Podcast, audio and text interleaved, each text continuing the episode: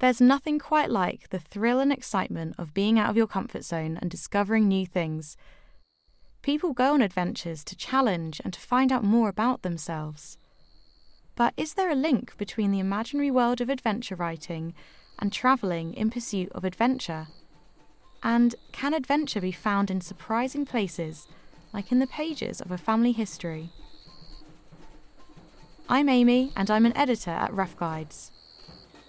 Guidebooks are perfect for planning the ins and outs of a trip, while adventure writing gives readers the chance to separate themselves from where they are and delve into a different environment. It can leave you with a real longing to visit the place you've read about, whether it's to mingle with the locals or try out a new activity. If you want to create your very own adventure, use our tailor made trip service. Head to roughguides.com to build a unique trip like no other. Rough Guides is all about exploring the unknown, seeking adventure in unlikely places. Certainly by the 1920s, Shanghai really lived up to its reputation. Um, it was called a paradise for adventurers or the Paris of the East. When most people hear Shanghai, they immediately think of naughty Shanghai the nightclubs, the casinos, the gangsters, the dance halls, the brothels, the smoky Sodom of Asia and where better to find adventure than in Shanghai in the early part of the 20th century? Shanghai attracted a lot of adventurers, a lot of people who were running away from things, a lot of people who were wanting to make a fast buck and didn't have many scruples. So I'm Maggie Ritchie and I'm an author. I've written two novels, Paris Kiss and Looking for Evelyn, and a third novel set in Scotland and in Shanghai. In 2018, Maggie was shortlisted for the Wilbur and Niso Smith Adventure Writing Prize. The Wilbur and Niso Smith Foundation is dedicated to promoting adventure writing and was founded by the international best-selling adventure writer Wilbur Smith and his wife Niso. I caught up with Maggie to hear about the book she's been working on, Bold Girls, which a part of is set in Shanghai, at the point where it was seen as a place for people to go in search of adventure. When they disembarked, Bessie walked down the gangway into a sea of movement and noise. The cacophony came from the hordes of flashy new American cars that choked the road and honked at each other like angry geese. The shuddering blare of ship horns that ripped apart the air, the blood curdling shrieks from steamers' whistles, the clatter of rickshaws, the squeak of wheelbarrows, and the incomprehensible cries of street hawkers and labourers unloading baggage from the ship. Underneath these piercing sounds ran the polyglot hubbub of a million conversations between the Chinese, European, and Russian pedestrians crowding the quay. Bessie, used to the crowds and bustle of Glasgow, and no stranger to London, Paris, Vienna, and Rome, was nevertheless overwhelmed. Shanghai was a larger, busier, more impressive sight than any city she had seen before. The book is about a group of artists called the Glasgow Girls who attended the Glasgow School of Art at the turn of the century. And I've used a real life Glasgow girl, Eleanor Allen Moore, as inspiration for my heroine Bessie. Um, and Eleanor Allen Moore not only was a, a very good artist, but she moved to Shanghai in the 1920s, which gave me the inspiration for my heroine. Eleanor Allen Moore attended Glasgow School of Art at the beginning of the 20th century. She married a doctor and he got a job in Shanghai my heroine um, isn't quite so lucky in her choice of husband. She marries an urban missionary and they go out to Shanghai after she's attended Glasgow School of Art. When she's there, she, she you know, indulges in the high life of Shanghai. If you're writing a story about this, why didn't you just stay at home, use the power of the internet to research it? What made you want to go out there to travel there specifically for this book? I went to Shanghai to soak up the atmosphere, and it's still, you know, it's still an exciting polyglot city where a lot of people are on the make and there are an awful lot of, of different nationalities. Adventure writing has the ability to transport you to the place you're reading about, to take in the unfamiliar script on a road sign, savour sharp, fragrant tastes or smells bask in the hot heat or tingle in the freezing cold, feel the rhythm of the music beating through the air. You could have multiple identities in Shanghai, so people might feel Scottish, but also British, and then um, have a loyalty to Shanghai. They might have lived there for many, many years, um, and also a wider loyalty to the British Empire. And those multi layered identities were not clashing for people. I also wanted to find out more about the period that Maggie was writing about to discover the world in which Eleanor Allen Moore would have found herself.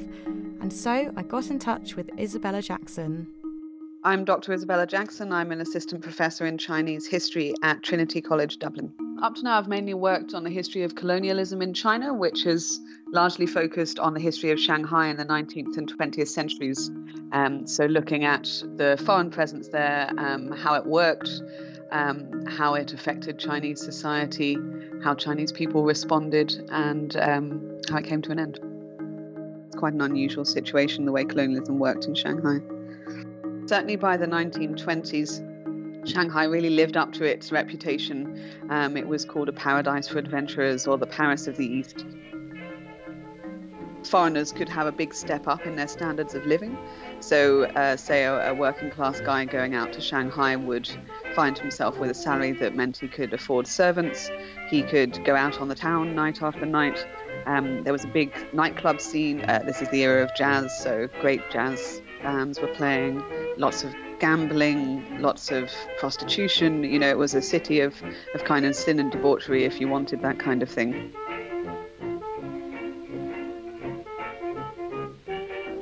People went to Shanghai to make money, and the authorities really just tried to facilitate that. The textile industry was the main industry of Shanghai cotton, silk, and so on. It was really a city of newcomers, it was a city of migrants, people um, more than half of the people in Shanghai had not been born there, and that's Chinese and foreign. Um, it was a, a very dynamic city.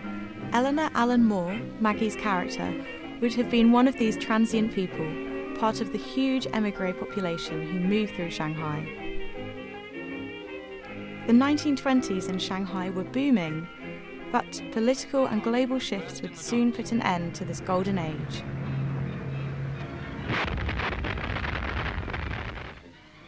Japanese batteries are on the lookout for Chinese planes. And here they come, bombers. British Movietone News records in these first authentic pictures the actual scene at Shanghai as the bombs aimed at the Japanese warships. She lived there until the, Japanese invasion uh, which was just before the outbreak of the Second World War. It was dangerous for expatriates at that time. She moved with her daughter to Hong Kong, and then when World War II broke out in 1939, she moved back to Scotland.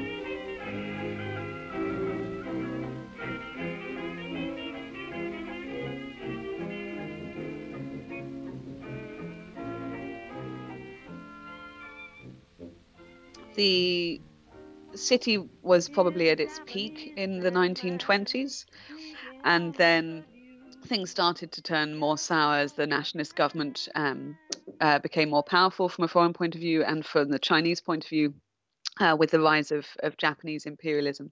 There was a police massacre in 1925. 12 peaceful Chinese protesters were killed by the foreign um, run police force and that led to um, widespread protests and, and a huge anti-imperialist movement. There was an undeclared war um, between China and Japan in Shanghai in early 1932. And that was one of the first times that um, civilians were bombed from the air. Um, it was widely reported around the world, and uh, extremely shocking scenes obviously would become very um, uh, well recognized by the time of the Second World War, but were, were very shocking to people in 1932 the global downturn, obviously following the Wall Street crash, reached Shanghai in the 30s. Um, so there was less money to be made and there was more unemployment.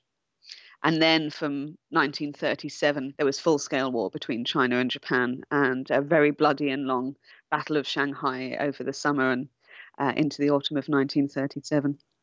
And thereafter, apart from the foreign settlements, the rest of the city was under Japanese control. Those who went to Shanghai looking for adventure in the 1920s would almost certainly have found it. But not all went in search of adventure, per se. In Maggie's book, her character Bessie, based on Eleanor Allen Moore, marries a Christian missionary. Along with the Western imperialism of the 19th century came missionaries from Europe and America who set up schools and churches aimed at the people living in China at the time. These missionary outposts reached a peak in the 1920s.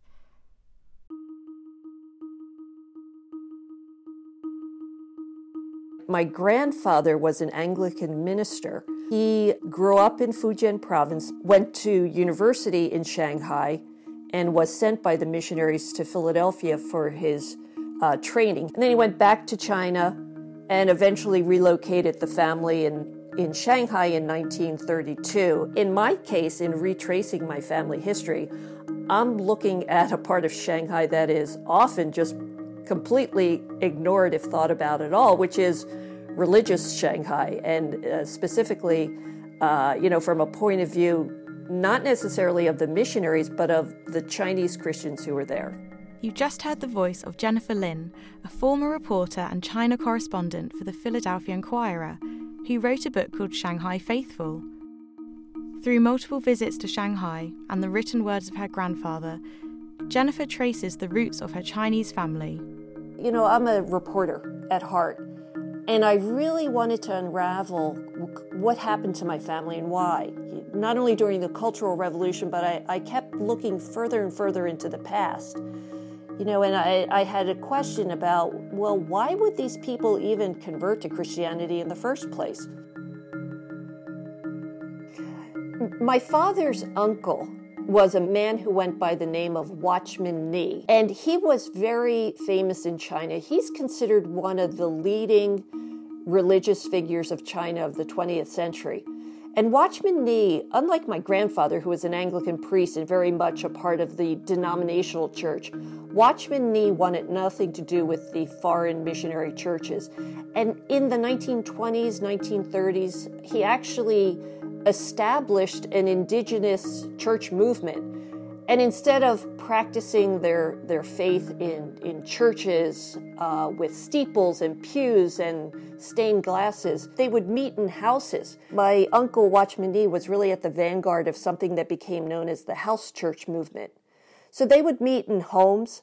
Uh, in Shanghai, they had an assembly hall, which was really just three homes that were uh, attached, and that's where they would gather, you know, every week he represented more of a, a homegrown religious movement. He was Christian. He very much wanted a Chinese rooted movement.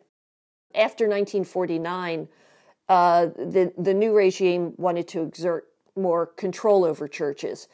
And Watchman Nee and his followers were, were somewhat reluctant to do that. He probably had close to 100,000 followers in China at the time. Uh, so he became uh, a, really a political threat.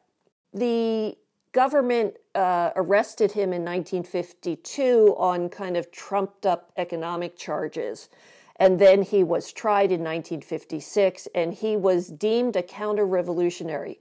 He was actually accused of using evangelism to undermine the revolution. And so, again, he was seen as a political threat. Uh, so that's why he was, uh, you know, sent away to prison and later to a labor camp. Uh, and this is also why the family faced, uh, you know, severe problems during the Cultural Revolution because it was guilt by association. If you had a counter-revolutionary in the family tree, that was not good. And so that's one reason why my grandmother really uh, faced very harsh treatment during the Cultural Revolution.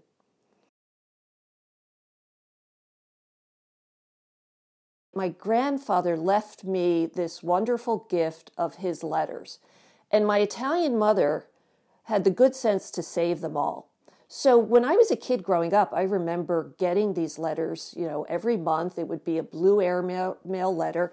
And my grandfather spoke fluent English because from the time he was 10, he was educated by missionaries. And he studied in the United States at an Ivy League university, the University of Pennsylvania. So his English was flawless. So every month he would write to us and he would tell us about life, uh, you know, at home. He would tell us about trips that they took. He would he would write about going to the park. He would often discuss the weather and people's health and what seems like mundane details about the family. But for me as a writer, these were essential in order to recreate kind of what was happening within the walls of this family uh, in in in old Shanghai. While a lot can be learnt from these words, often writing can obscure the truth of the situation. I'm interested in how this idea of the mundane or the ordinary, these encrypted messages in the letters of an older relative, can lead us to go in search of adventure. What makes life fascinating is the ordinary, because there is no one type of ordinary. In 1979, Jennifer was finally able to return, and this set her off on her own journey to discover more about the times in which her family had lived. What was really important was to kind of walk in the shoes of my relatives. And what that meant was going to Shanghai and really seeing places from the family history.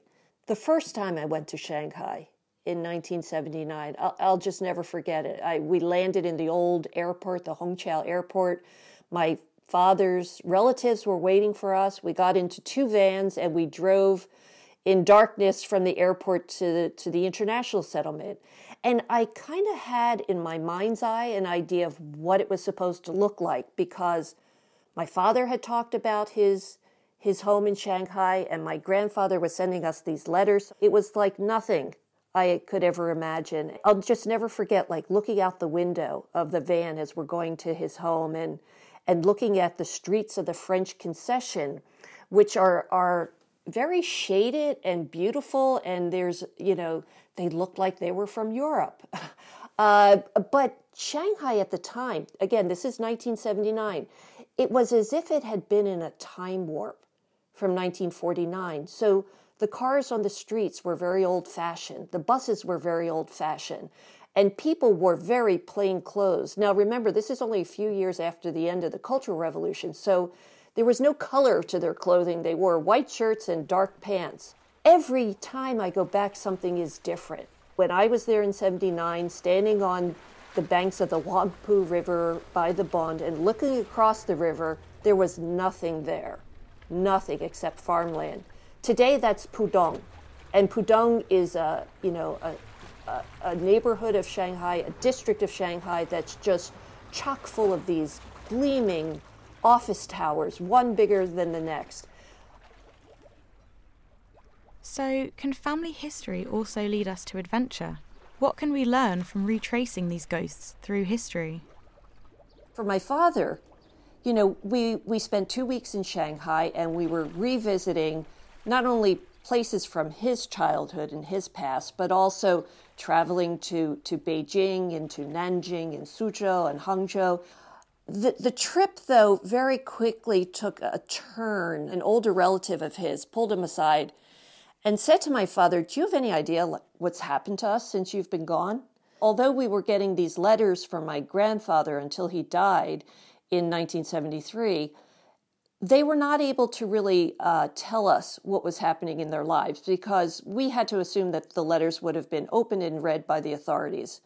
So, my dad, going back to Shanghai in 1979, he really didn't know what had gone on during the Cultural Revolution. It was really difficult for the family. You know, his parents had been tormented, and particularly his mother he was grappling with with kind of these these ghosts from the past. That really was the catalyst for me to start researching the family history. When we travel, we go in search of adventure, and as we've heard, it can be found in the most surprising of places. It's been important for me to retrace my family history because this is who I am. Uh, you know, I am who I am because of all the people who came before me. And I think another reason too is that when I was growing up in the United States in the 60s and the 70s, I, I, really did not have much of a connection with my Chinese heritage. I mean, you have to remember this was during the Vietnam War, and China was the enemy. They were on the other side of that battle. And I grew up in Philadelphia. My mother was Italian. We didn't live in Chinatown, so I really didn't have much of a connection When I went to China for the first time to Shanghai in 1979, it, suddenly I, I realized that, you know, this is part of who I am. This is where my father came from. This is where I come from. And so I think it was really just that eternal quest to know who you are, where you came from. We travel to discover more about who we are and where we come from, and also to learn about other people, cultures, and lifestyles.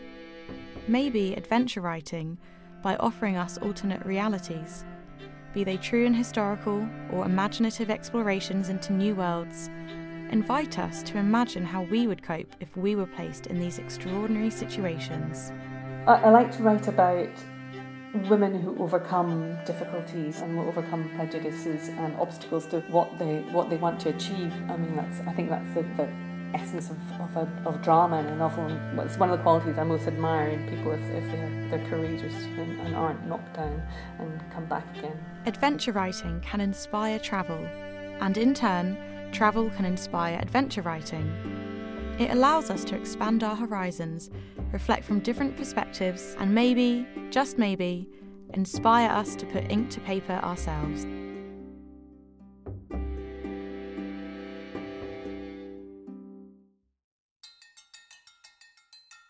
Thinking of your next adventure? Why not use our Rough Guides trip planning service, where we can help you create a tailor made trip? Just visit roughguides.com forward slash trips to find out more. Thanks to our contributors, Maggie Ritchie, Isabella Jackson, and Jennifer Lin for sharing their stories. And thanks to the Wilbur and Niso Smith Foundation for all their help and amazing work. This episode was hosted by me, Aimee White, and was produced by Femi Oriogun Williams for reduced listening. Join us in two weeks' time when we'll be looking at responsible photography, when you should and perhaps shouldn't take that photograph. If you can't wait till then, head over to the Insight Guides, the travel podcast, where next Monday they'll be exploring the Fez Medina in Morocco.